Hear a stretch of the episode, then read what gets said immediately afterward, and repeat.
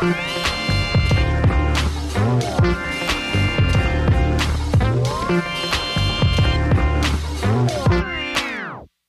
Oi, pessoal, aqui é o Kleber Fak, do meu Indie. Aqui é a Heloísa Cleaver, que trabalha na Balaclava Record. E eu sou o Nick Silva, que trabalha no Monkey Bus. E você está ouvindo a primeira edição do programa Vamos Falar Sobre Música.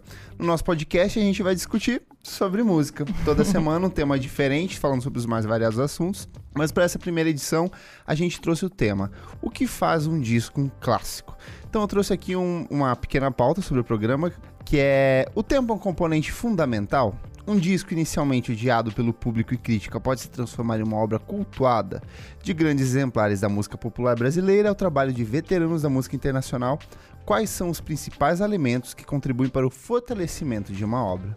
Elo, o que é um clássico para você da música? Meu, essa pergunta é meio difícil, né? Ela é meio tricky, assim, porque tudo na música é muito relativa. Tipo, eu sempre baseio qualquer pensamento a partir disso. Mas eu acho que para mim um clássico é um disco que ele é atemporal, assim. Que você ouve em qualquer momento. Lógico que você vai levar em consideração, tipo, não, esse disco foi feito em 1970, 2000, sei lá. Mas que ele fala sobre coisas que você se identifica em qualquer época, sabe? Fala sobre coisas que ainda fazem sentido, que então sei lá, independente da tecnologia que eles tinham, eles fizeram algo que realmente era genial, sabe? Então, o Sgt. Pepper do Beatles, tipo, eles tinham uma tecnologia que se a galera fizer hoje ainda vai ser meio genial, sabe? Então, acho que que trabalha, o que sei lá, para mim o que é um disco é mais a questão da atemporalidade, assim, na minha opinião. Bom, para mim eu vou com duas definições que são de definições do dicionário, que é disse a obra ou autor que é um estilo impecável e constitui modelo digno de admiração e que é autorizado por autores considerados mod modelares. Então, para mim tem isso, assim, algo que é meio precursor, assim, que vai ditar o rumo das coisas aqui para frente. Mas aí eu pergunto, um disco clássico, ele precisa ser bom? Porque a gente pode pegar uma série de discos, por exemplo, dos anos 80, que são claramente trashes, fizeram um sucesso na época, mas hoje em dia a gente fala assim, meu Deus, porque é, as pessoas ouviam isso. Mas você fala, nossa, isso é um clássico, né? É, tipo, você, lembra disso com um certo mais emocional a parada, assim. Tipo, eu acho que muito, entra muita coisa em consideração. Eu acho que tem algumas coisas que são precursores, tipo, sei lá, o disco do Kanye West. Tipo, é um clássico porque é o começo de várias coisas, sabe? Agora tem muitos clássicos que são trashzeira, mas que não deixam de ser clássicos. Mas eu acho que são trashes, assim, nessa questão de atemporal, sabe? Você ouve em qualquer momento, você fala, nossa, isso é muito bom, muito, muito trash, muito engraçado. Mas você sempre dá risada, seja nos anos 80, 90 ou tipo 2030, eu acho que todo mundo vai continuar dando risada, sabe? É que eu não sei, assim, para mim a, a, questão do clássico tá muito ligada a essa questão mesmo de, de ditar o, o futuro, assim. Tipo, você for Nem que pegar... seja um futuro temporário, curto. É. Ah, se for ver, sei lá, tipo, o trap que tá rolando agora, tipo... Certo. Deve existir um clássico dentro do trap que foi o primeiro disco ali que ditou o rumo do que vai seguir, sei lá, até daqui uhum. a cinco anos, quando vai acabar, provavelmente. É, que tem umas coisas que duram muito pouco tempo, né? Sim. Tipo, umas modas de música, por exemplo, assim como é o trap. É a gente pode falar que então a influência desse disco é um dos compo... Se a gente for montar uma estrutura do que define um clássico, a influência seria um desses, um dos, desses componentes principais? Eu acho que sim, e, e também entra o lado de dele ser muito bom. Ele tem que ser, tipo, não digo genial, porque, sei lá, dá pra contar no no dedo os discos geniais. Mas... mas esse parâmetro de bom, por exemplo, vamos pegar um disco que é mega influente hoje, que é mega adorado e que serviu de inspiração para muita gente, que é o The Velvet Underground de Nico. Na época que o disco saiu, foi um puta fracasso de vendas. Teve devolução do disco, Nossa, tipo, aos montes. Né, e só que a partir dos anos 70 teve uma galera de, por exemplo, a galera do pós-punk inglês, uma galera do pós-punk nova-iorquino que começou a redescobrir o disco. E anos depois, o grande público, hoje em dia, todo mundo reconhece a capa do disco, tipo, uhum. reconhece algumas. Todo mundo sabe, conhece Sunday Morning, sabe? Uhum. E então, tipo assim, acho que o tempo é um, é, é um componente muito fundamental. Às vezes a gente não tá preparado pra ouvir um disco na época que ele foi lançado, sabe? Uhum. A gente tem uma porrada de, de, de, de discos que hoje a gente considera como clássicos. Por exemplo, Araçá Azul do Caetano Veloso. É um disco mega experimental. É um disco que ele tava assim, vinha numa sequência de discos muito bons, muito elogiados. Quando o disco foi lançado, ninguém entendeu Ninguém nada. curtiu nada. É, é, é. é, e, e, tipo, galera devolvia o disco na loja, sabe? Em 1973, eu acho. E hoje tem uma porrada de bandas que falam, não, Araçá Azul, meu Deus, tipo, o melhor disco do Caetano, sabe? Mas eu acho que vem muito dessa questão. Eu não sei, eu tenho muita dificuldade em acreditar essa coisa de. Ai, não era da época, sabe? Tipo, Uhum. ai, tava além da sua época. Porque é um pouco, né? Tipo, meio se achar assim, não, tipo, eu sou um cara que estou, eh, sei lá, além da minha época, não sei. Eu tenho um pouco de dificuldade de realmente acreditar nisso. Porque todo mundo tem as mesmas referências, né? Todo mundo. Não necessariamente todo mundo ouve as mesmas coisas, mas. Acho que vem muito das pessoas estarem preparadas pra ouvir uma coisa, sabe? Ou o que que tá tendo no mundo pop naquele momento. Tipo, é toda uma grande construção cultural em volta de tudo. E daí vem um cara faz um disco bizarro que na real é só bizarro, tá ligado? Tipo, é só um negócio meio meio de doidão, mas que tudo tem seu sentido, né? Tipo, um negócio de doidão, mas daí demora um tempo pra você realmente entender, sabe? Demora Mas um então, tempo pra às você. vezes Tem essa questão de, tipo assim, o que, é, a questão de que torna um o que difere um clássico de um disco cult, por exemplo, entendeu? Talvez, é verdade. Tem o disco. Mas é o tempo, talvez. Sim. É o tempo, realmente, porque quando sai, quando lança, tipo. Que nem esse do Caetano era um disco cult que depois virou algo super, né? Tipo, que a galera tem essa nostalgia desse tempo. É, você né? pega a lista da Rolling Stone dos 100. Preciosismo, assim, Uhum. sabe? Sei lá. É, ele tá em todas as listas de, tipo, discos brasileiros mais importantes. Ele tá lá, crer. sabe? Ele tá lá. Mas tem várias coisas muito pop. Tipo, é, na verdade, eu não sei, por exemplo, o que a gente listou aqui. O Seu Acabou Chorar foi um disco que, na época, quando ele foi lançado, ele era um disco todo mundo ouviu. Mas eu imagino que sim, tá ligado? Eu imagino que era um puta de um hit É, um da disco época. bem assim, recebido, né? sabe? O Transa foi bem recebido. O Transa foi bem recebido, daqui tem uns gringos. Pra quem tá também. ouvindo, a gente fez uma lista, assim, desde 1960 até os anos 2010, onde a gente pegou é, os, discos, os discos mais bem avaliados pela crítica no Best Ever Albums, que é um compilado de listas de, de tudo. A gente pegou, assim, uns cinco discos, uns cinco discos, incluindo discos internacionais e nacionais. E aí a gente foi vendo que quais, quais são, são são discos que hoje em dia são considerados clássicos, né? É, e tem vários discos, tipo, esse me parece que gira mais em torno do rock, né? Sei lá, Uhum. das coisas que eram meio pop no momento, porque os anos 60 foi um grande momento de rock, Beatles, tipo, Rolling Stone, né? Os anos 70, 80, mas você tem muita produção, por exemplo, de rap nos anos 70, 80, que daí só foi ser mesmo contemplado nos anos 80, 90, 2000, sabe? Tipo, que só virou pop, tipo, música pop mainstream nos anos 80, 90, sabe? Mas isso, a questão de, por exemplo, assim, é, eu consigo ver uma linha bem clara do que é um disco clássico pra crítica e um disco É, clássico pra, pro, pro- pro grande público, sabe? Ou pra, tipo, pessoas mais que. Sei lá, pessoas, por exemplo, que produzem som rap. Tipo, as referências de discos clássicos pra eles são totalmente diferentes, assim. Às vezes Sim. eu vejo uns vídeos de uma galera que faz rap e fala, fala uns rappers, não, esse cara dos anos 70, 80, que eu não tenho a Que é mais calcado no ideia. soul, no funk ou no próprio É, jazz. umas coisas. né? E esses são grandes clássicos, são grandes referências, tipo, as coisas que eles sampleavam, sabe? Sim. Tipo. Mas que realmente não era mainstream, porque na época todo mundo tava olhando pra, sei lá, rock, coisas, sei lá, tipo, desenvolvidas por artistas brancos, sabe? Não sei. Então, os clássicos, pra mim, tem muito essa coisa também de nicho, né? Tipo, cada nicho tem seus clássicos. Tem os grandes clássicos, Sim. tipo Beatles, Pink Floyd, The Clash, tipo, umas coisas assim. E daí eu acredito que cada nicho tenha seu clássico também, assim. De falar, nossa, tipo, isso mudou a música eletrônica. Eu acho que pode lá. ser uma coisa até meio regional, por exemplo, assim, eu sou do Paraná. E eu acho que lá vai ter um disco de que você, putz, isso aqui é um clássico É, da total. música paranaense. E eu não tenho a mínima ideia do que é. Exato, nunca ouvi, tipo, mas tem um culto falar. aí. Engenheiros do volta. Havaí? Cara, eu vou te falar que Engenheiros no Havaí, no Rio Grande do Sul, é uma coisa mega cultuada, assim, como o Skank é pra Belo Horizonte, É. como Nação Zumbi é no em Recife, na região de Pernambuco e todo.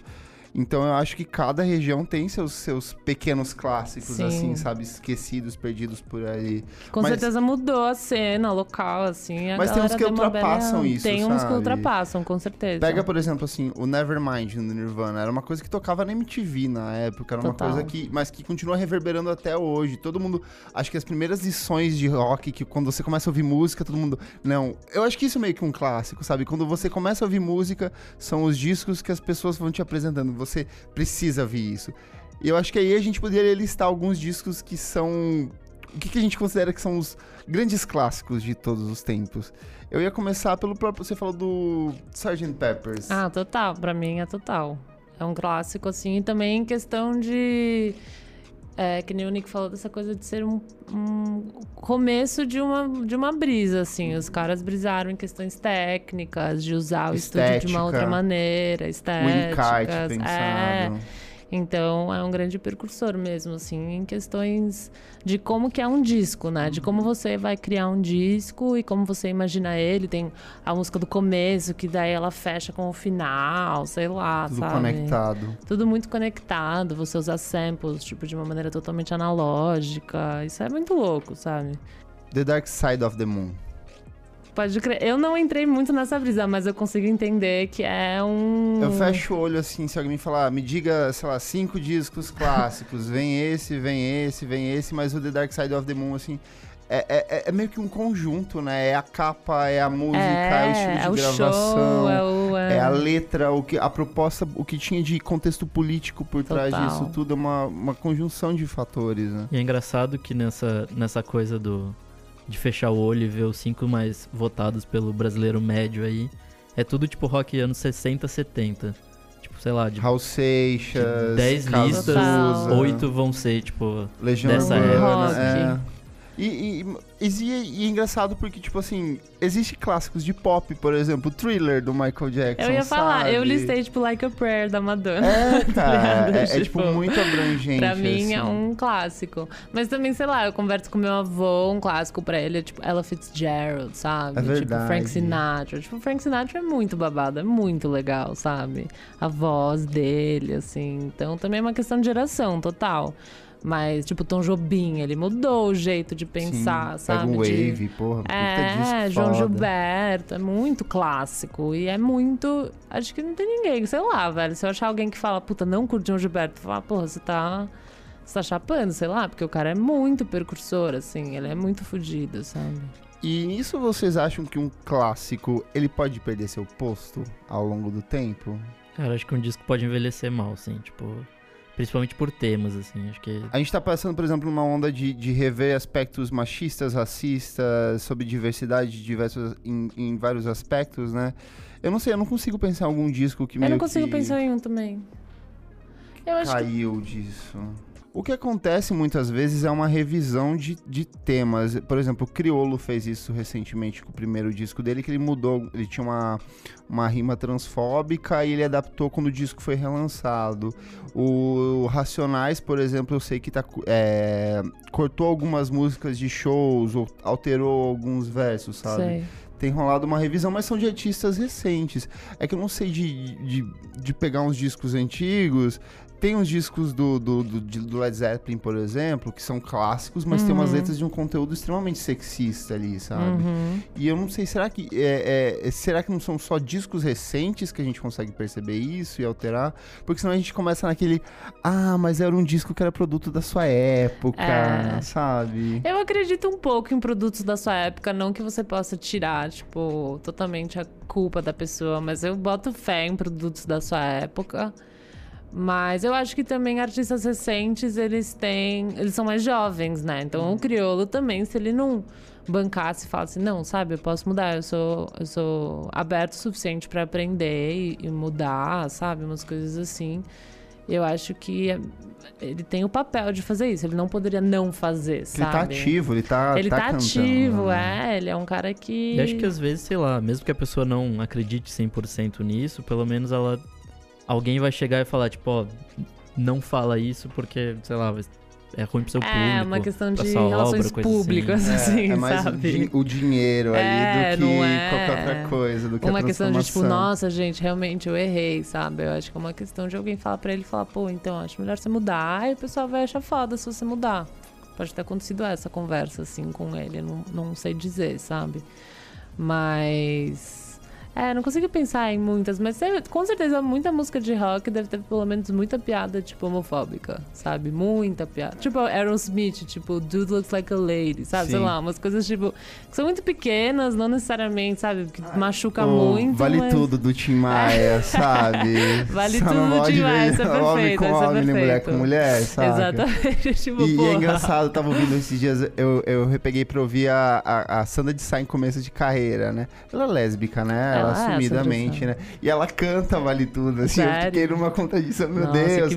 Mas era tipo anos 80 e era outra pegada. Eu acho que as pessoas não se ligavam muito nisso, sabe? Eu acho que não era, um- não era debatido, É, né? né? Não era uma coisa que você falava, nossa, isso talvez seja meio chato, sabe? Acho Não- que era mais pela. Ai, fez sucesso, vai aí, se É, vira, saca? até música, tipo, meio que você canta na escola, né? Tipo, qual é o pente que te penteia? Sabe umas coisas É assim? verdade. Que daí você vai com, sei lá, 14 anos de idade, você fala, caralho, tipo, Raimundos, que que é gente. isso? Raimundos tem muita É. coisa que eu fico pensando, nossa. E é um puta disco clássico É dos- um do rock dos anos clássico. 90. Acho que todo mundo quando fala, vai falar, ah, o, o Nação Zumbi e Raimundos, né? Aham. Aí você vai pegar as letras e falar, ai, caralho. É mó feio. É, não dá. É tipo, é muito deselegante, sabe? E- mas é isso, é produto do seu tempo, é só uns caras que são muito machista escroto. Tipo, não sei dizer, porque a galera consumiu e consumiu muito, assim, gostou muito. Então é um pouco, sei lá, uma discussãozinha, né? Você falou de produto do tempo, eu fiquei pensando assim, a partir de que momento a gente consegue perceber um disco como um disco clássico, sabe? É, por exemplo, o Acabou Chorar, que a gente falou há pouco. Do momento inicial que ele foi lançado, ele já virou um clássico? Demorou um tempo, sabe? Foi uma outra geração que considerou ele um clássico?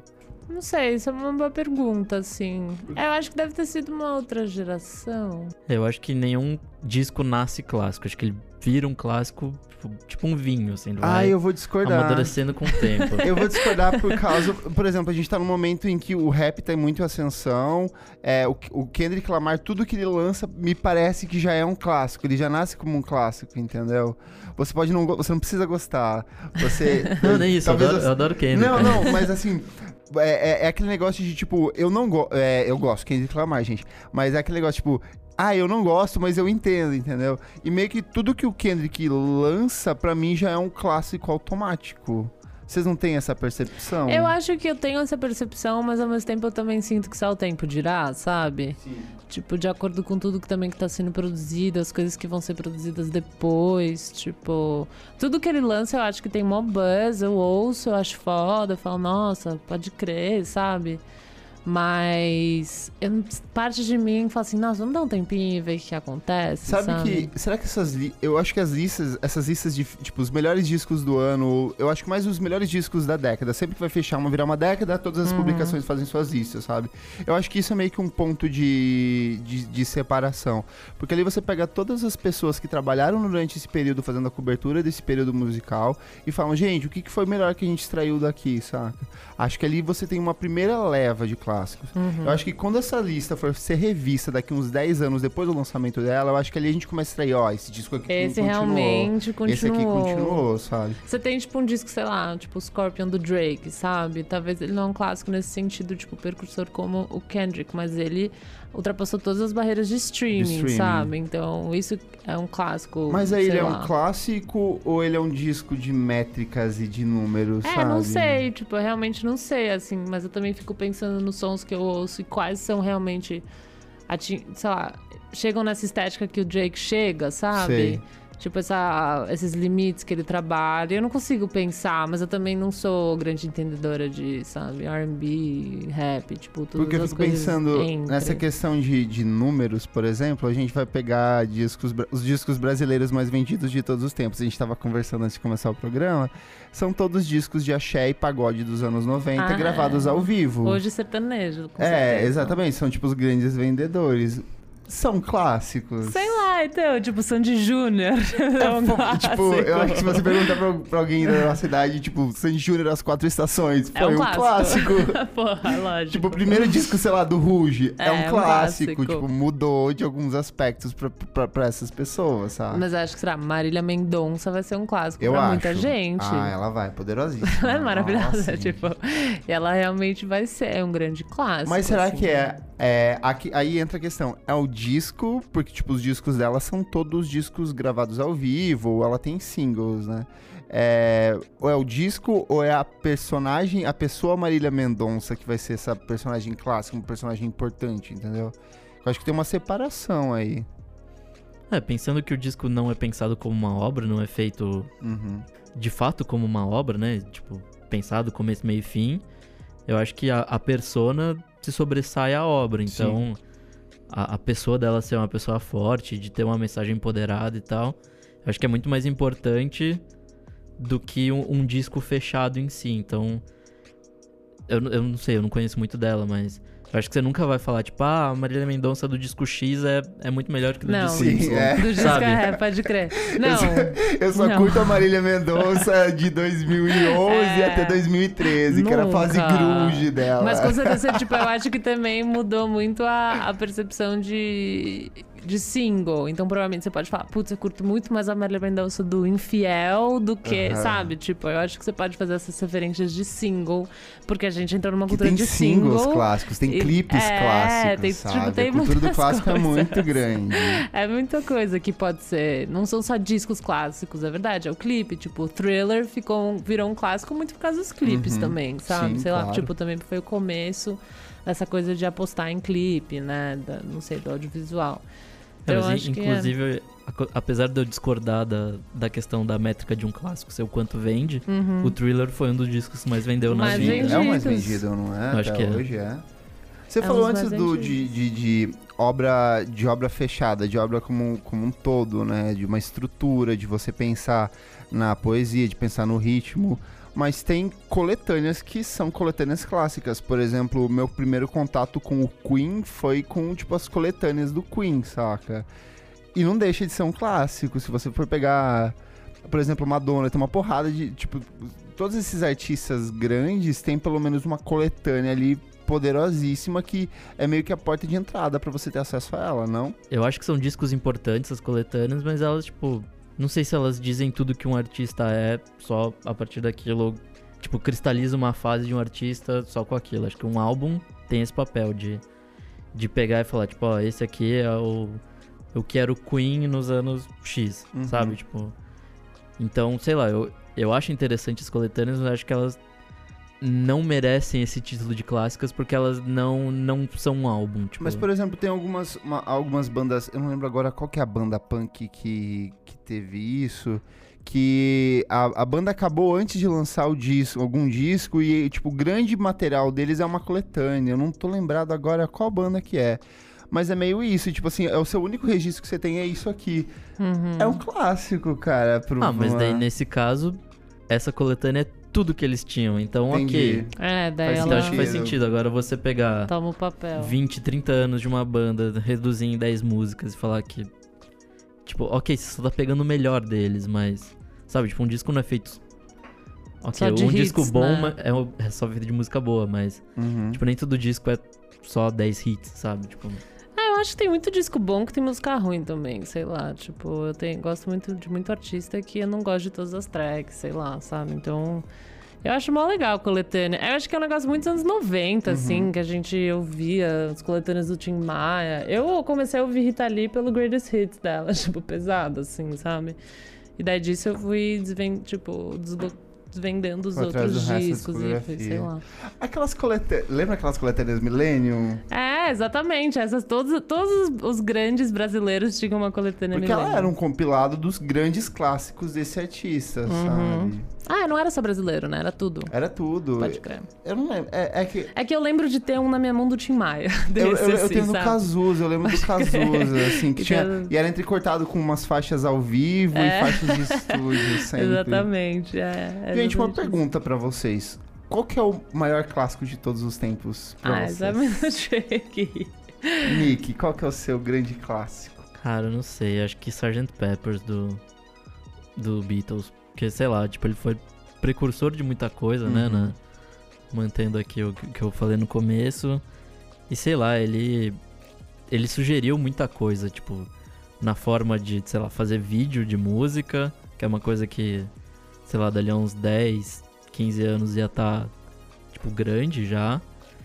Eles sugeriram uma forma nova de gravar, tipo, música, tipo, o que fazer em estúdio e tal, de ter um conceito. E logo depois surgiu o Pet Sounds do. do... Não, você tá errado. Veio antes? O Pet Sounds que é o grande clássico, ele que veio antes. O Pet Olha Sounds só. é de 66. Inclusive era o disco que eu ia Pet Sounds falar tá que é... 67. Tá 67?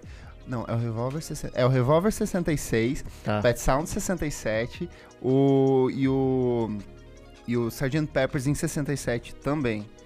Mas meio que são discos que de alguma forma se completam, né?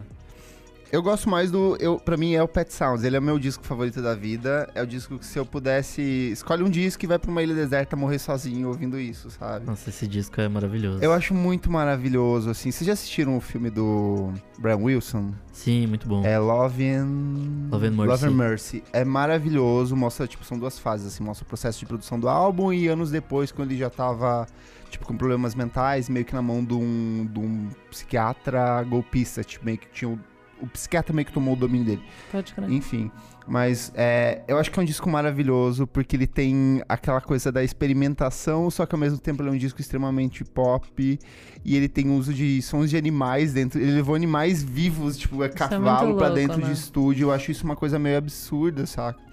E, por sinal, é outro disco que foi um puta fracasso de vendas. Tanto que a gravadora tirou o controle do Brian Wilson logo na produção do disco seguinte, mandou eles gravarem uma coisa que era mais próximo daquele som praiano, litorâneo que eles tinham vinham fazendo, né? Sei lá, eu, eu fecho os olhos e eu imagino esse disco, porque a só a capa dele, que são eles dando comida pros animais, saca? E, e- e a- a- todas as músicas, cada música ali pra mim, ela. Toda vez que eu paro pra ouvir, eu falo.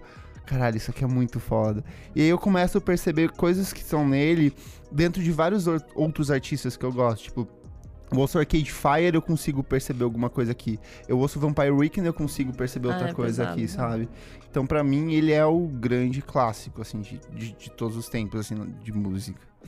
E pra ti, Elo? É, é difícil escolher um, né? Até porque a gente gosta de tanta coisa. Mas se eu tivesse que escolher um, assim, pensando nessa coisa clássica, eu teria que escolher o João Gilberto, assim, do Chega de Saudade, que eu gosto Maravilhoso. muito. E veio, comecei a tocar violão por causa desse disco, eu comecei a cantar por causa desse disco, tipo, eu comecei a fazer tudo relacionado à música por causa desse disco, porque eu achei muito fofo, sabe? Ele é um disco relativamente desconhecido do grande público, você não tem essa noção? Bem, eu acho que. é, talvez. Mas eu acho que as músicas individuais as pessoas Sim, conhecem, sim. sabe? Então, daí também porque elas foram extremamente regravadas, e daí você teve. A obra se dissolveu em outros Dis- trabalhos, É, ela né? se dissolveu muito. Daí você teve Gilberto Gil cantando, sabe? Você teve o Caetano Veloso, você teve muitas mulheres cantando. Eu, eu acho que também muitas músicas nem são do, do João Gilberto, né? Só tipo a questão da releitura que ele fez, que foi o começo dessa questão do samba no violão, que ele fez essa, essa questão da, da percussão nas cordas, sei lá, eu achei muito legal. É, só ele ter pensado nisso e essa coisa muito intimista, né? Porque o violão pra mim é um, é um instrumento intimista, tipo... E ao mesmo tempo tão amplo, né? É, não, ele é muito amplo e é muito interessante, assim, o violão, porque também a galera leva no luau, a galera não sei o que, você pode, tipo, tem ele de nylon, tem não sei o que, sabe? Mas não sei, o violão pra mim, talvez seja por causa desse disco, ele é uma questão muito intimista, tipo, às vezes uma coisa muito solo também. Então eu imagino nesse disco ele tocando sozinho, e gravando e meio que odiando o que as pessoas estão ouvindo, sabe? tipo, Certo. meio essa, essa noção assim, de você gravar e não gostar que ninguém ouça. E eu gosto muito desse mood, então eu acho que teria que escolher esse, assim. Incrível. É. Sim. Gente, é, pra fechar, eu queria fazer uma brincadeirinha aqui. Lá vai. Eu vou pegar vários. Pra, pra gente brincar com esse contexto de já é clássico, não é clássico. Uhum. Peguei uma lista aqui de vários discos dos anos 2010, que é uma coisa mais próxima da gente, pra gente é, pensar: é um clássico já ou ainda não? Ai, ai. É. Tô The. Suburbs, Arcade Fire. Ai, pra mim é um clássico.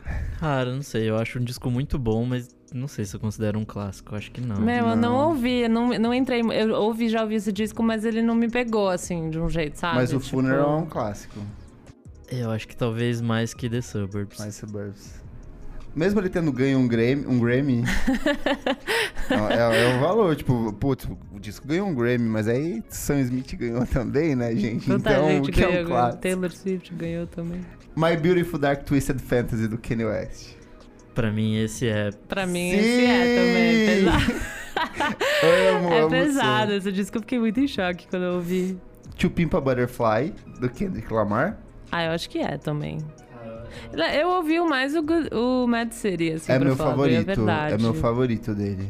Eu acho que talvez seja meio novo demais pra ser considerado um clássico, mas. Puta, é um disco foda. Engraçado que é, durante a realização da pauta, né, eu fui atrás do que, o que faz um disco clássico. E aí eu peguei uma matéria da Complex, que é uma revista especializada em hip hop, né?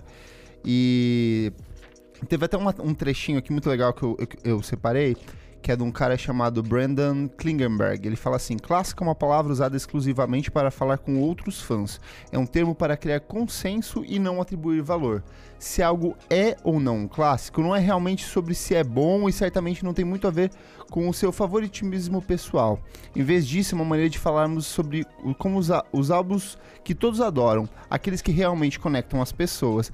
E engraçado que nessa lista todo mundo citava o, o, o Kendrick Lamar, assim. Eu acho que é, é muito mais por conta da questão do regionalismo, assim, porque ele teve um impacto muito grande na questão da luta racial lá nos Estados Unidos, o, a, a crise de Ferguson, do assassinato dos jovens negros lá. Então, é, e, e volta para aquela coisa, tipo, regionalização de alguns discos como clássicos, né? Eu acho que ele é um clássico. Eu, acho que ele- eu vi que ele refletiu muito aqui, por exemplo, trabalhos do Emicida, trabalhos do Rashid. Teve uma, uma, uma porrada de rapper que já meio que deu uma absorvida disso, sabe? Eu acho que talvez nem tanto na, na parte estética, assim, mas na parte mais da lírica poesia, de, é. de trazer esses assuntos. De... É que eu acho que também tem outros, outros, outras coisas que fazem esses temas aflorarem, tipo, empoderamento da, da comunidade negra Uhum. e tal. Então acho que, que isso, como sociedade, funciona na música. Acho que o Kendrick trouxe isso primeiro, mas não sei se ele é, tipo, o causador de tudo isso, sabe? Acho que outras coisas também influenciam, mas sem dúvida, assim, tipo, ele como porta-voz disso é incrível. Uhum. É, é uma questão de timing, né? Às É. vezes, a questão do clássico. Tipo, eu, eu vi aqui também o Racionais, sabe? Eu gosto muito, além do Sobrevivendo no Inferno, eu gosto muito do Nada Como Um Dia Após Outro Mar- Dia. Maravilhoso. Eu amo, assim, foi um disco que eu ouvi, eu aprendi muita coisa, foi um tapa na minha cara, assim, Ensina, de né? muita coisa, Eu acho que ensina muito. Um clássico tem muito disso, de te ensinar alguns Ensina. aspectos das coisas, né? E acho que era uma fotografia da época, assim, sabe? E, mas no caso, nada como Dias Após Outro Dia, ele continua sendo, né? Ele é relevante até hoje, fala das coisas até hoje. Também tem essa coisa meio temporal. Eu acho que o Kendrick, ele é isso também, né? Porque tem muito rapper também falando sobre a situação negra. Acho que o rap, ele também gira muito em torno disso, né? Você falar sobre a comunidade negra e todas as coisas que acontecem. Agora, eu acho que o Kendrick, ele veio numa questão de timing, assim, bizarro, onde aquilo era mais necessário do que nunca, assim, né? Uhum. Então, acho que tem essa coisa da fotografia da época.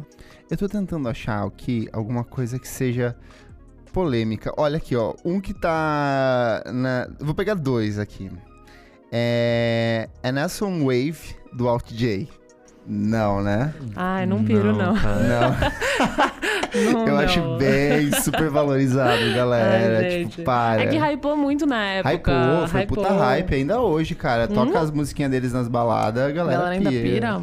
É, pior que você nem vê muito essa estética hoje em dia. Assim, Ele passou... não, ele não, não trouxe herdeiros. E se trouxe, são herdeiros tão ordinários quanto É, ele, talvez. sabe? Pessoas esquecíveis, bandas esquecíveis. Passou o quê? 5 anos já? Ele é de dois, é, 2012, poxa. Então, seis anos. Se você for ver, tipo, não é uma coisa que influenciou muito, tipo... Pelo menos eu não vejo tantas bandas... Acho que foi mais divertido, assim, É, sei lá. influenciou Foi 35 fã. pessoas em algum grupo do Facebook. É. e. AM do. Arctic Monkeys. Com Ah, certeza não. não. Puta merda. Ai, Um cara, clássico. eu vou te dizer que é, eu sinto que esse disco ele teve um impacto no grande público que nenhum outro disco de banda indie dos anos 2010 teve. Se é bom ou ruim, tipo, se eu gosto ou não gosto, eu acho que aí é outra pegada. Mas, porra, as músicas tiveram uma execução massiva. Eles. É, o, o Arctic Monkeys faz um. é, se eu não me engano, a, a Pitchfork fez uma matéria um tempo atrás falando sobre o reinado do, do Arctic Monkeys no Brasil. Que eles trazem muito mais fã do que lá fora. Então, pelo menos aqui, eu sinto que esse disco ele teve um impacto muito grande. Teve música de. Tocou música deles nas novelas, sabe? Nossa, isso é bizarro. Isso é meio bizarro. Então, eu acho que ele virou meio que um disco do o, o jovem roqueiro. É, talvez. Dá uma passeada de metrô, assim, pra você ver a quantidade de pessoas com aquela camisa do. Eu acho que ele conseguiu virar o headliner do Lollapalooza, tipo, Oficial. sabe? É, essa coisa que a Gente, precisamos de um headliner esse É. ano. Quem traz? Pearl Jam, o- não, é, já foi. Já foi. Arctic Monkeys, tá. Tem que ficar revezando, assim. É, eu acho que não sei como, né? Que nem tem o, o disco do Black Keys aqui na minha frente também. O Black Keys foi meio isso também, sabe? Eu vi. Mas não chegou nesse nível. Mas eu Exato. senti que o Black Keys conseguiu, tipo, ter um puta público. Acho que eles tocaram no Lola, chamaram É, uma tá aqui, galera. inclusive, na lista o Brothers do, do Black Keys. É esse que tá aqui É atrás. esse que tá aqui atrás. Eu acho interessante, mas não sei, pra mim é rock de roqueiro. Tipo, pra mim é, uma é um, um desenrolar Aquele do rock rock, de roqueiro. É, que tem as paradinhas e canta só Rock vapor de virilha, guitarra, assim. e daí volta a bateria. Deixa a mina, sua- a mina chorando.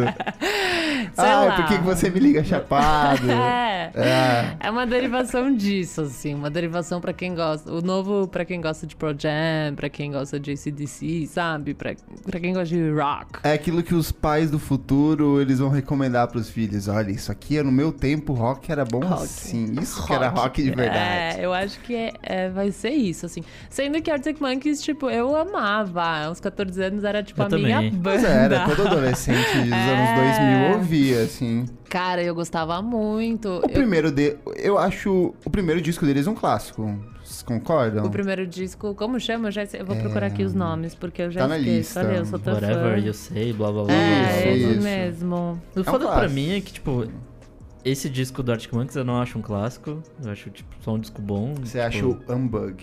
Não acho nenhum disco do Arctic Monkeys clássico. E olha que eu ouvia pra cacete. Eu ouvi muito See, vendo aqui agora, lembrando. Eu ouvi muito e gostei Nossa, muito. eu detesto. Mentira, eu odeio. não. Eu, eu acho uma cópia do Unbug, assim, eu acho. Será? Eu acho esse Eu que acho é que é rock um- roqueiro. Não, para. É muito rock roqueiro. É que tem umas músicas muito. É que, tá bom, eu entendi, é verdade. É rock roqueiro, mas tipo, no, no limiar, assim. Eu não consigo lembrar de nenhuma é. música desse disco. É o Hellcat Spangled. Reckless gente, Serenade. próximo. Adorei, tá? Mas foda É pra mim, tipo, de isso. Arctic Monkeys e Black Keys da vida é que, tipo, eles estão requentando rock antigo, sabe? Tipo, não tem nada de novo na proposta. Tipo, não tem. eu Mas odeio a estética da Alex. Tecnicamente, Eu odeio. tudo isso que a gente tem dos anos 2000 é sempre uma requentação, cara. A gente vai parar nos anos 70, então, e só vai ouvir aquilo, se for por isso. Não, mas sei lá, tipo. Pra mim, o Franz Ferdinand do primeiro disco é mais clássico do que o. Mas ele é um. Ele tá Monkeys. requentando um monte. Tá. Tá requentando o Gang of Four. Assim como o Strokes tá requentando o Television. Sabe? Assim como o, Arti- o Arcade Fire tá requentando o David Bowie. Mas são discos fodas. É, Eu acho que é, é, o, é um. Ele, é- ele se torna um clássico justamente por saber como aproveitar uma coisa que já existe, só que adaptar numa linguagem própria dele, entendeu? Sim. É que. Clássicos Eu e acho que um clássico não precisa sei, ser um não disco ser. transgressor, inovador e tipo. Não, não precisa. Não existia nada disso aqui, olha, eu criei esse tipo de música, Do zero, sabe? que nada se Eu criei a cria Vaporwave. real. É, não, nada se Como que é cria. o disco é do é, Macintosh Plus, não é? É. Ele é, um É. clássico. Ele é um clássico no De um nicho. ele- Mas acho que tem um, De nicho. tem um cara antes.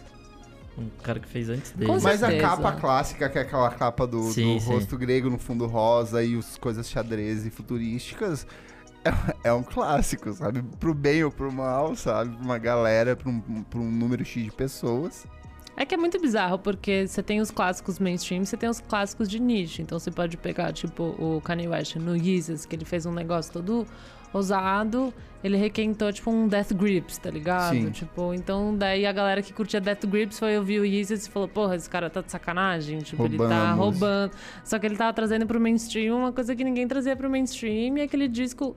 Não sei se ele já se tornou um clássico, mas eu acho que ele é, tipo, bem ousadinho, assim, E isso que a gente não falou nada aqui de clássicos do metal, por exemplo. Também. E é uma lista... Eu não, mas eu não vou nem começar a falar disso, É, porque, não. tipo, tá muito fora do Eu meu... fecho o olho, eu vejo o Master of Puppets do, do Metallica, pra mim, assim. Pode crer. E acho que o primeiro do Black Sabbath, talvez alguma coisa do tipo. É, eu acho que a única coisa de metal que eu realmente conheço é Black Sabbath. É, não, e não. tem hardcore, tem várias coisas Então, que, meu... punk, próprio pop, nossa, assim, eu, é eu, verdade. eu vejo claramente, por exemplo, o Beyoncé, o Beyoncé auto-intitulado de 2013, como um clássico. O Lemonade é. um clássico do música pop atual.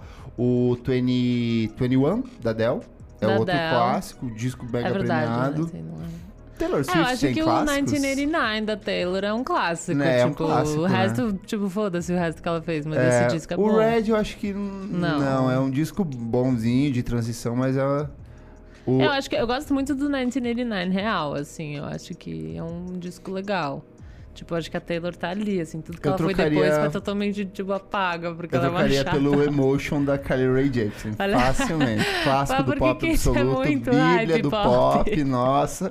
Eu abro ele assim, eu estendo ele em casa, rezo pra ele todos os dias. Amém, A Kylie, volta. gostar pouco desse. Fechamos, Não, é. gente. Acho Definimos que sim. o- Não, não definimos. Chegamos a alguma coisa. Porque Não, acho que a gente existe- pode listar aqui. Temporali... O tempo é um componente fundamental. A influência, o aspecto regional dele, É, político. nicho, né? Político. e o grupo a quem ele se direciona, não? Acho que É, são eu acho que essa elementos. definição do, da Complex foi muito boa, assim, de. De talvez cada um vai ter sua é, definição Vamos de unir clássico. a galera aqui. Eu disse então um- é mais fácil a gente se comunicar com o meu clássico e o seu clássico, a gente estabelece uma alguma, alguma Uma afinidade conex- é. ali, uma conexão. Então acho que essa essa definição funciona bem, assim. Acho que a gente pode encerrar isso com uma frase clássica de um, de um grande pensador, que é falta uma banda que una todas as tribos, Nossa, como verdade. foi o Nirvana. grande clássico de todos os O tempos. grandíssimo. O clássico dos clássicos, no caso. Bora pro Não Paro de Ouvir? Não para de ouvir. Não paro de ouvir. Bom, gente, a gente tá começando aqui a segunda parte do programa. Agora a gente chegou no Não Paro de Ouvir. Elô, conta pra gente, o que é esse bloco? Não Paro de Ouvir é o bloco onde cada participante desse lindo programa recomenda um novo disco ou música, música que não para de ouvir. Uma musiquinha. Uma musiquinha. A proposta é que sejam apresentados trabalhos recentes lançados no último mês ou semana. Hum, e qual que é a sua recomendação, A Elô? minha recomendação, eu não sei se foi no último mês, mas eu acho que foi é o Foi, foi no último foi, mês. né? O Tônus do Carne Doce. Ai, que delícia. Ai, ai, ai. Hum. Eu gostei muito desse disco.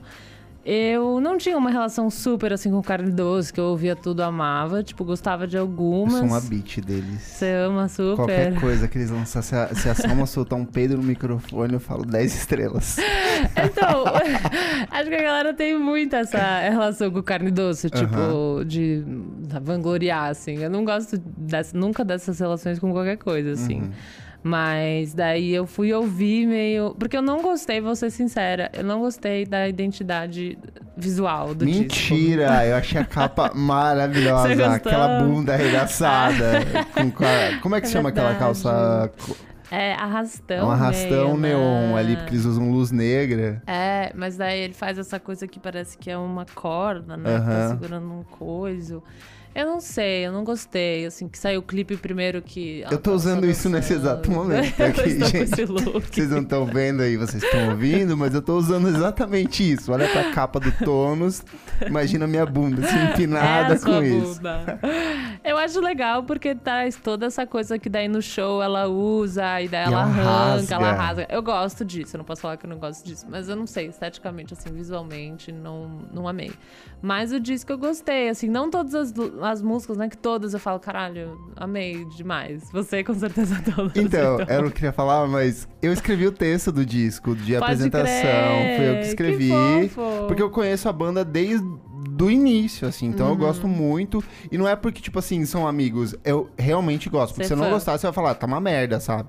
Mas esse disco me pegou porque é uma fuga do que eles já tinham. Porque o anterior, o Princesa, ele é um disco mega provocativo, intenso, super. sabe? E esse disco ele é mais vibes, Ele é assim. muito calminho. Mas ele é tão amei. forte, tem umas músicas ali assim que a primeira vez que eu fui ouvir, eu lembro que eu escrevi pra uma Clois assim, e falei, meu Deus, a Salma aqui me derrubou, saca? Então, Ela arrasou, as letras estão muito lindas. Mas eu gostei mais do Princesa porque ele tá mais calmo. Não porque eu acho que. Sei não, mas lá. você gostou mais do Tônus ou do Princesa? Eu gostei mais do que o Princesa. Ah, ah mais do que? Do entendi, que, é. entendi. Por exatamente porque tá mais. Não que eu, eu não gosto dessa coisa raivosa, tipo, Uhum. acho foda. Acho que também pro momento que ele foi lançado foi foda. o- os shows eram fodas, tipo, tudo muito foda. Mas eu gosto muito do jeito que ela conseguiu falar coisas muito fortes, mas de um jeito calmo, sabe? De um jeito relaxado, de um jeito, tipo, sei lá, muito delicado, assim. sabe? gosto. É. Sim. Ele cantando no Nossa, eu fico cantando isso uma semana É inteira. muito bom. O, o começo dessa música é muito bom. Os E eu nem gosto, gente. Eu sou virgem. eu nem sei o que tem nessas letras. Eu desconheço isso. Desconheço. É sexo que diz? Sexo. E eu gosto do irmã, sabe? Ai, sei lá, Ai, daí come- pega muito, sabe? Eu tenho irmã mais velha. Tipo, pega muito, sabe? E é até a última música, golpista. Tipo, todas as É. músicas são muito bonitas. São lindas, então eu gostei. E é, foi muito surpreendente pra mim, porque eu não sou muito de, tipo, sei lá, não que eu não sou muito de carne doce, mas eu nunca me apaixonei, assim, por uma música do carne doce. Eu sempre achei foda. E eu sempre gostei do show do Princesa, que eu fui várias vezes, Uhum. e eu gostei. Mas eu falava, ah, foda. Tipo, mas daí no, nesse eu tava. Até porque daí eu vi a capa e falei, ai, gente, tipo. Eu vou defender essa capa até o fim. Eu vou comprar a bem. camiseta e vou dar pra você. a Capa Eu vou do dia. usar, porque é foda, não tem problema, eu vou usar. Nick, sua recomendação. Bom, hoje eu vou de The Internet com Hive Mind, Hum, olha ele. que eu, eu não sei se foi lançado nesse mês ainda. Foi, mas foi, foi, tem uns foi. três semanas, eu acho que saiu. Então, pra mim, eu não sei, acho que nesse podcast é meio que pregar pra convertido, porque acho que quem vai ouvir já conhece. Mas- Mas se você ainda não ouviu, por Mas favor. no futuro, no ano de 3018, as pessoas vão ouvir esse podcast e vão falar: Nossa, que banda é essa? Que clássico é esse? Por favor, dê a chance. E no momento é o melhor disco deles, porque Concordo. acho que a cada disco eles vão evoluindo um pouquinho cada coisa. Tipo, o primeiro ele já é muito bom, mas o segundo melhor, o terceiro é melhor ainda. E daí, sei lá, tem uma, uma coisa também de. Que ne- entre o tempo do segundo e o terceiro, cada um foi fazer seus projetos paralelos. Não, mas esse é o quarto disco deles. É verdade, esse é o é quarto. o quarto. Mas eles tiveram esse gapzinho pra É. fazer cada um suas coisas. Né? acho que Cid lançou um dois, disco três. maravilhoso. O Steve Lacey produziu uma porrada de coisas. Produziu a Ravin Lene, produziu a Caliutes, aí voltou pra banda. né? Ele produziu a própria Cid também. Inclusive, acho que Ele foi ele, ele tracks produziu também. uma faixa do disco do Kendrick, né? Do último. Não sei. Eu, Eu sei que ele vai sei. estar no novo do Blood Orange. Saiu o tracklist essa semana, assim. E daí foi meio que isso, assim, cada um foi produzindo suas coisas, daí eles voltaram pro grupo com um monte de coisa nova, inclusive tem. Não é só a Cid que canta agora, tem mais gente cantando. Ele canta bastante, É. bastante. Então, tipo, isso eu achei foda, assim. Sabe o que eu achei legal? Que ele é um disco. Ao mesmo tempo que as músicas são muito poderosas, ele é um disco mega despretensioso. Sim. Parece assim que a galera se reuniu no final de semana numa fazenda e foi fazer um disco. Falou, tá aqui.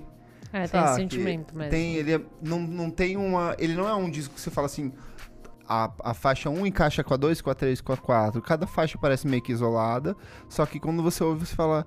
Ai, que vibe legal. Parece que tá tudo tipo numa harmonia, todo mundo fazendo uma coisa só. Aquele disco que você dá pra você dar um play na festa e deixar tocando, é, sabe? Tipo, exatamente. ah, deixa tem os seus momentinhos diferentes ali, tem Ligou uma o hora... carro, deixa ele tocando, sabe? Sim. Bem good vibes.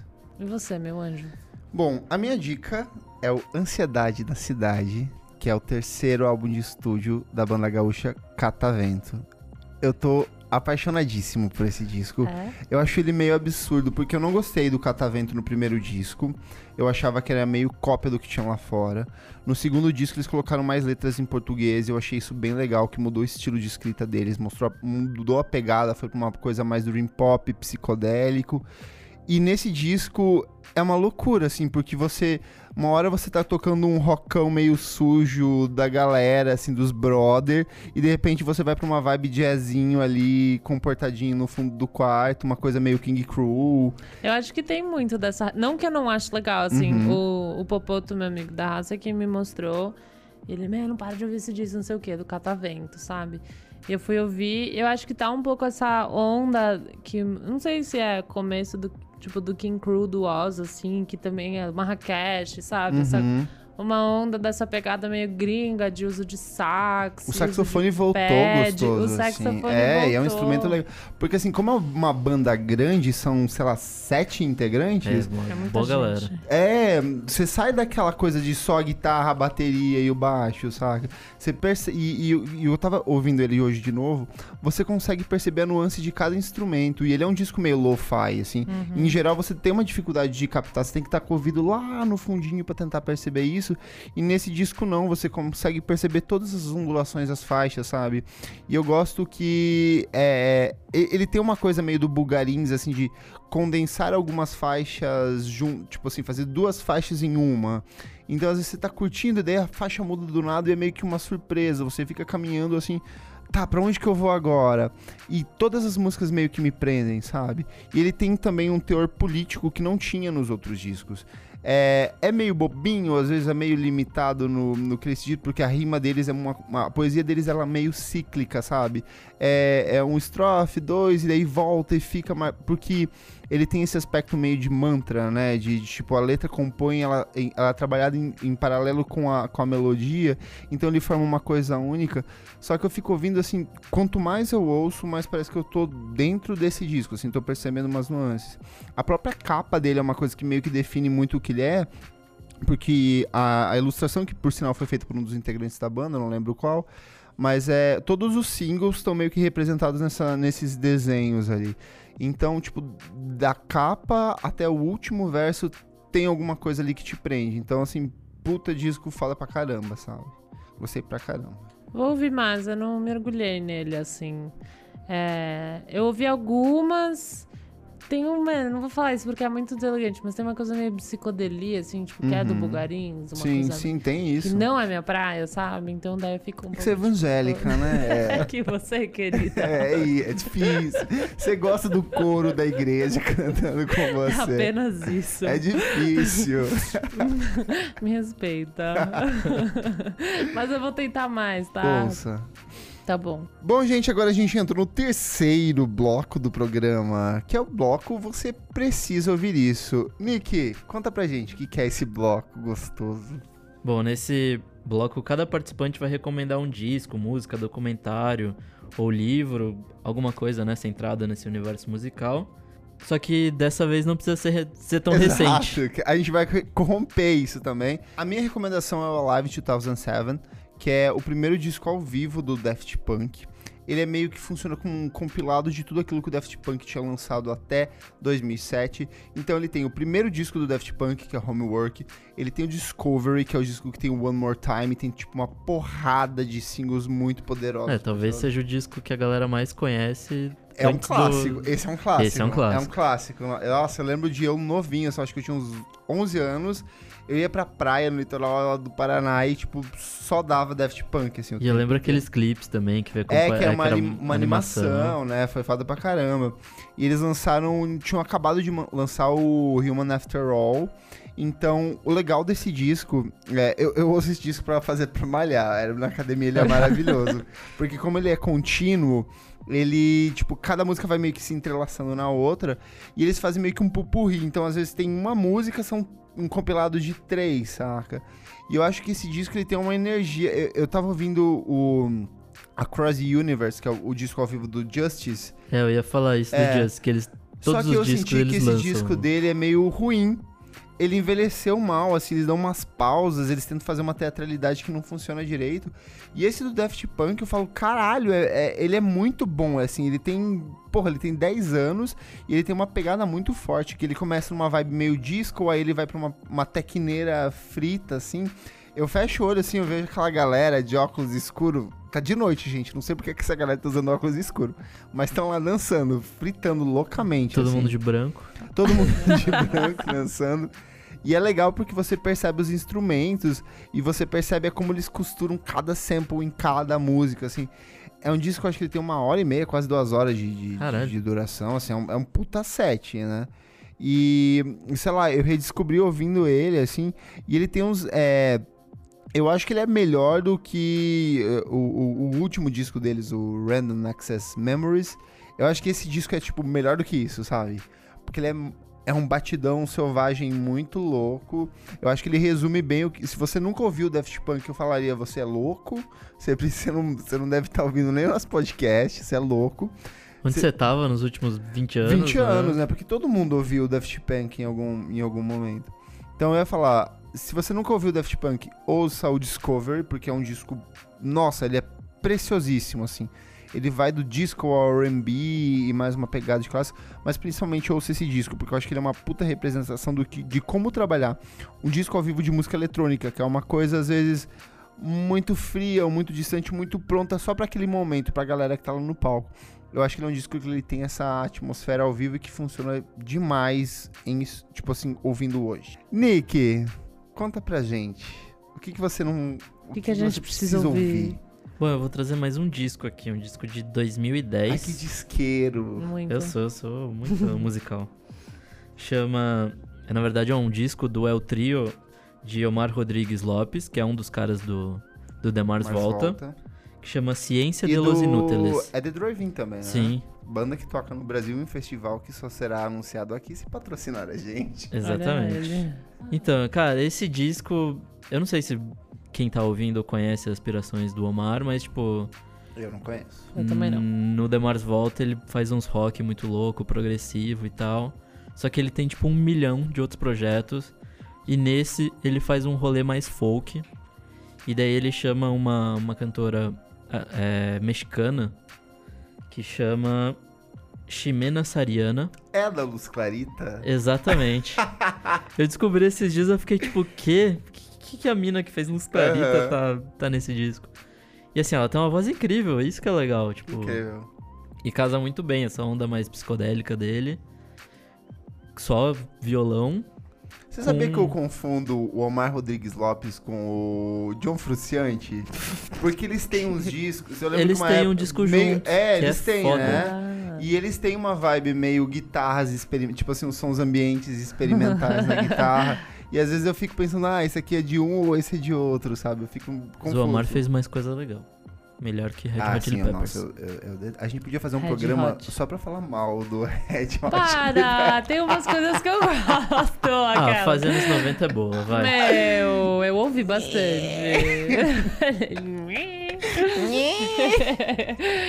assim, não ouvi pra sempre, mas eu ouvi. E você recomenda qual disco dele? É, Ciência de los Inúteis. Eu anotei aqui, porque depois La nunca Ca-. Eu recomendo La Casa de Papel. La Casa La de Papel. Olha ele. La Casa de Papel. Então, E ele é um gente, disco folkzinho também. É, tem tipo Ah, é folk, folk. jazz, música experimental. Quantos discos tem desse projeto, você sabe? É que na real, tipo, o Omar Rodrigues, ele. Ele é mega prolífico, né? Ele Sim. produz pra caramba. É, tipo, no ano passado. Só no ano passado ele lançou 37 discos, aí ele lançou 37 Como discos. você sabe de tudo isso? Você é tipo uma enciclopédia. Eu tô inventando, gente. Ele é uma enciclopédia ambulante. Ano passado ele lançou 37 discos, uns 12 EPs e mais de 75 clipes. Gente, é um cara que produz muito. Ele é um músico, Não, um mas teve um ano aí que ele fez tipo um set. Que isso? Gente. Eu, eu chorei sete O que, que é? vezes Falta de ano. família, falta do quê, É, né? sete miojos um. Não, é muito. Capricorniano. Repete o nome dele, então, do projeto? El Trio de Omar Rodrigues Lopes. Olha só. Vale muito a pena, gente. E você, Lu, vai indicar o que hoje? Eu tô ouvindo, eu decidi falar que eu estou ouvindo muito. Assim, eu e Isabela Yu, a gente faz a revista Balaclava, pra quem não conhece. Estamos aqui, ó. E temos Tem aqui- Alguns exemplares. Nossa, tem vários exemplares, que vários. babado. A gente tá distribuindo pra todo, mundo, todo mundo que vem pra cá. Nossa, por favor. Ó, gente, você que tá ouvindo em Tá casa, eu tô mostrando aqui, ó, no microfone pra gente, vocês. Tá, tá, a gente tá lendo aqui. Mas enfim, daí esse ano a gente, a gente foi num festival cobrir pra revista, que foi muito divertido. A gente foi É pra da Nova inundação? York. Que é? É o da inundação. É da inundação. Ah, que o primeiro dia do primeiro festival dia. foi cancelado. Foi um absurdo. a gente não viu do Alipa. foi off-topic pra te É. contar disso depois. É, tá bom, quero ouvir. Mas enfim, daí a gente foi pra Nova York, a gente foi nesse, no Panorama, no festival, e eu vi o show da mulher que eu mais amo na minha vida, que é a Cisa. Maravilhosa. Eu amo, gente. Poderosíssima. Então, assim, você precisa ouvir o Control da Cisa, porque daí eu vi o show, eu fiquei emocionada. Boatos Todo mundo cantando. O quê? Não. de que ela vem pro Brasil Meu, Quando? quan- no próximo Quando? ano. Meu, Quero. É. Ela é maravilhosa. Tem, um... tem muito cara de Lola, né? Então, é... É. Não quero dizer nada, mas, tipo, boato. Gente, eu tenho um amigo que trabalha na produção de um grande ali. festival. Boatos de Vai que ela pode Insta vir. do Flash lá no, no Twitter dele. Mas então, ela é muito babada, eu gosto muito do jeito que ela canta, que é tipo pop, mas ela tipo, tem uns versos que ela canta de um jeito um pouco diferentão, assim. E o, o show é muito legal. Tipo, tinha muito, muitos tipos de gente diferentes, assim. E foi interessante de ver todo mundo cantando, uma galera mais velha, uma galera mais nova. E ela é super simpática. E sei lá, daí me apaixonei ainda mais por ela. E ela faz umas, tipo, as. as- como fala? No, no telão, assim. né? Projeções. Projeções, exatamente. São super meio descoladas, assim, enfim. E daí fiquei com muito isso na cabeça. E ela faz umas músicas com o Kendrick. Daí eu fiquei só, tipo, fuxicando. E a música do.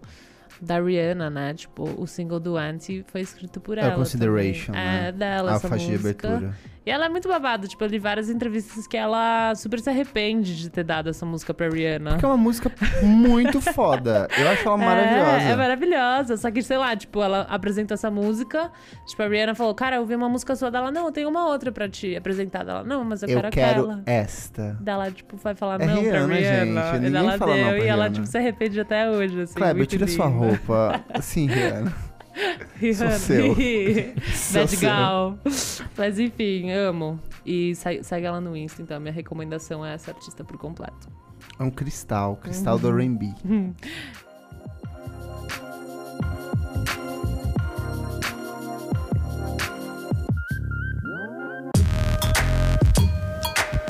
Desliga o som. No bloco de Ziga o Som, a gente vai criticar em conjunto ou isoladamente algum acontecimento da semana. Pode ser uma notícia ruim, um disco ruim, um acontecimento que em nada contribuiu para o mundo da música. E eu trago aqui uma crítica, eu acho que é uma, é, eu acho que ela é bastante válida, que é a questão de vendas de ingressos no Brasil. A gente já paga muito por ingresso de shows aqui no Brasil. A gente não paga só o preço do ingresso, que é muito caro. A gente paga a taxa do site, a gente paga a taxa da entrega, a, a gente paga a taxa da tia Joaquina da limpeza, a gente paga a taxa do seu Manuel da confeitaria e tudo junto incluído nesse ingresso. O que acontece? Você que é fã de música, você que gosta, o que, que você faz? Você compra na primeira semana. Porque você é apaixonado por música, você quer estar lá, eu quero estar lá na frente.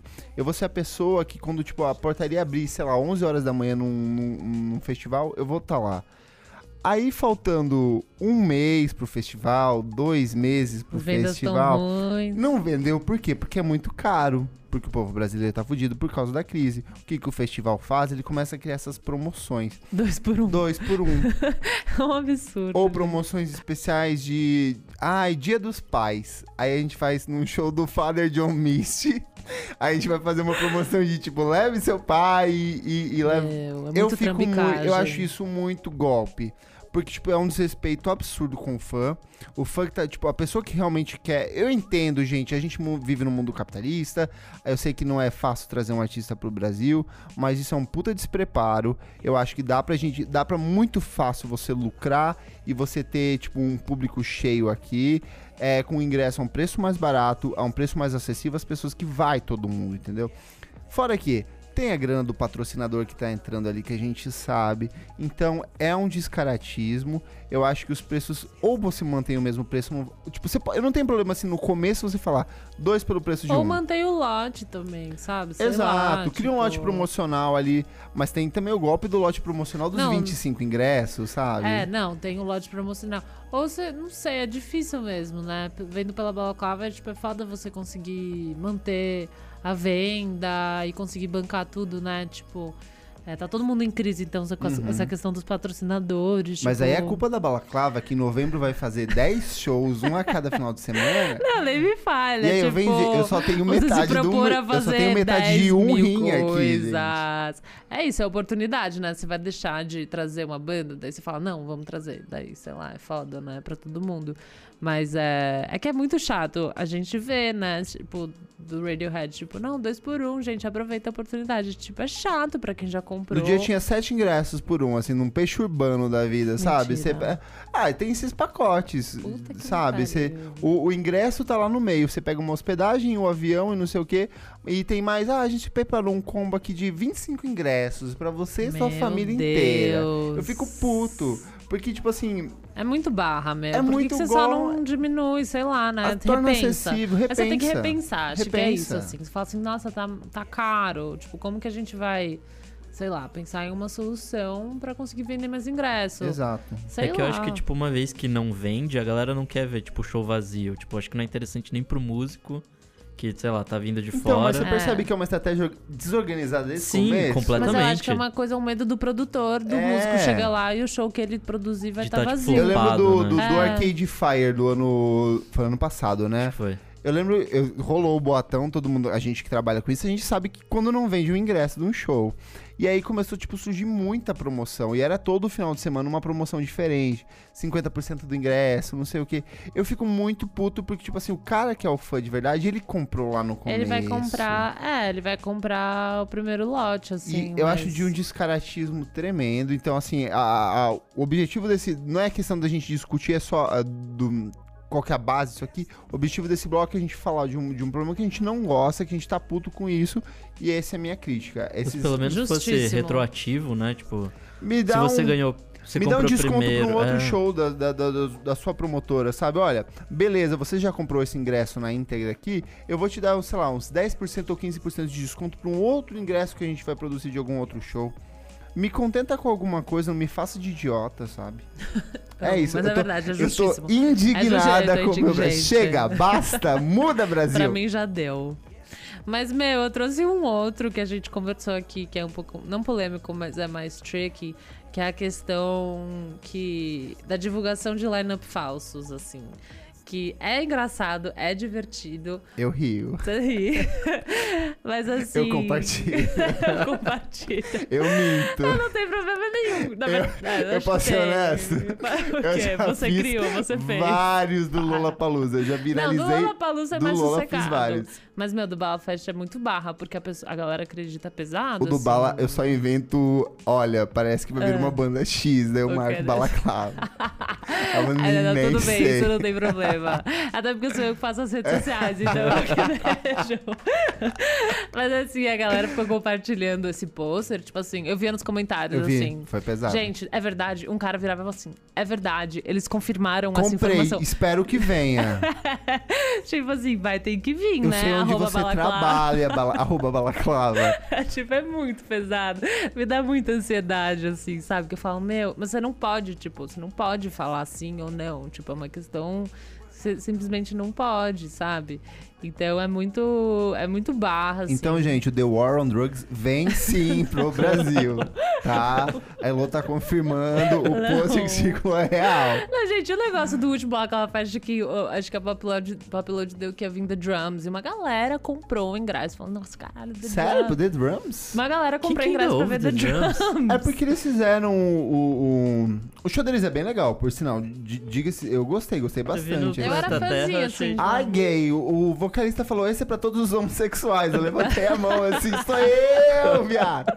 Foi maravilhoso. Falei, nossa, melhor show. Sai daqui, Exília Banks, chutei elas. Mas, tipo, não imaginava que eles tinham realmente esse A galera peso, assim. comprou, sei lá, tipo assim. umas pessoas, não sei dizer quantas, mas uma umas pessoas comprando. Aí você fica meio tipo assim. Você não precisa devolver, porque nas nossas páginas oficiais a gente nunca divulgou, sabe? Fala assim, não, mas você precisa devolver. Tipo, pô, sei lá, é Mas será foda, que não né? é Meio também tricky. um pouco a ignorância da pessoa? Mas é totalmente, é Tipo, vai totalmente. pesquisar, tipo, você vê, sabe? tipo assim, Como nossa, assim, cara? vamos ver se a Balaclava, tipo, compartilhou, sabe? Se é real, assim. Como diria Mas Donald é Trump, é fake news. É, Fake fake news, news, é tipo a era do fake news, né? Dá uma Pesado. olhada. É porque assim, eu, eu, eu, eu acompanhei tudo isso no, no, no grupo, e aí assim, alguém falava, que banda vem? Alguém sabe alguma banda vem? Aí compartilhava o post, sei lá, Ai, assim, que dó. está 100% com- confirmado. Cara, filha da puta, né? Não, e tinha quantas bandas? Milhares de bandas. Tinha. Você pensava, vai ser na áudio um dia. Tipo, gente, não vai não, não dar. vai, gente. O festival vai Tipo, começar às 6 horas da manhã.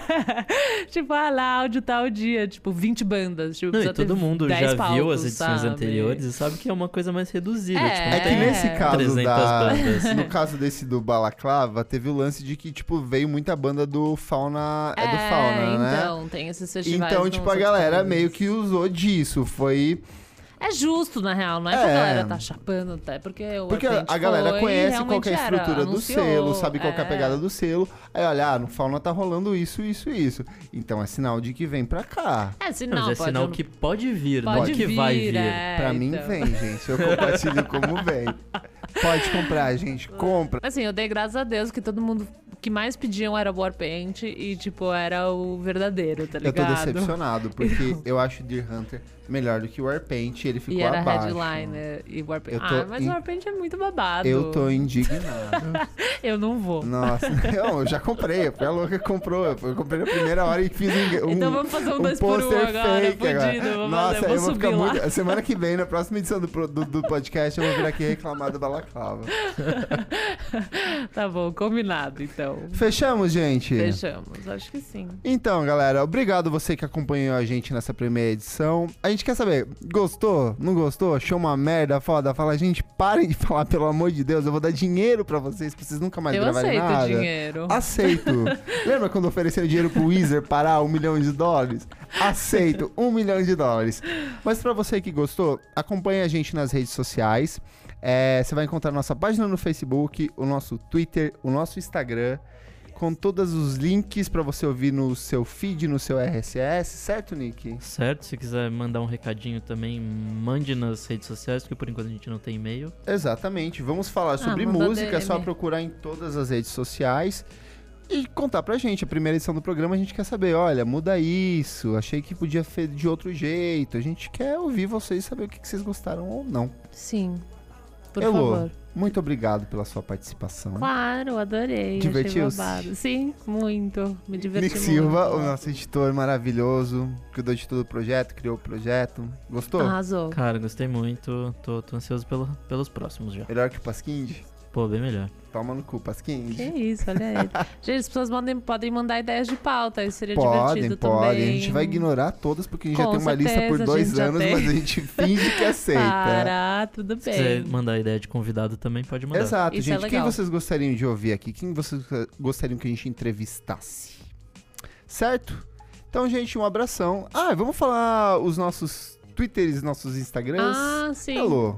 O meu, eu só tenho Instagram, eu tenho um Twitter. Olha eu, agora eu falei isso. Eu tenho um Orkut. eu tenho um endereço no Mirk. Eu tenho um Twitter não utilizado, não preciso ir lá. Eu tenho um Instagram que é o arroba Elocliver. Que é maravilhoso. Gosta? Gosto. Nunca, Obrigada. nunca entrei. não te sigo. Nem sei quem é você. Ai, ai. Repete, por favor. Arroba Elocliver. Você vai encontrar esse link gostoso no post do nosso podcast. Amo, pronto, mais fácil. Nick, Bom, me segue lá no Twitter se você quiser ver meus RTs, porque eu não ando escrevendo muita coisa, mas eu dou uns RTs legais, geralmente esquerdalhando coisas. Uhum. É Nick Underline Silva. Então tá bom. Gente, o meu é no xvideos.com Ah, Kleberfac. ele. É, você pode me acompanhar no Miojo Indie, no Twitter, no Facebook ou no próprio Instagram Kleberfac. Obrigado, gente, e até a próxima. Tchau, tchau. Até Tchau. mais, gente.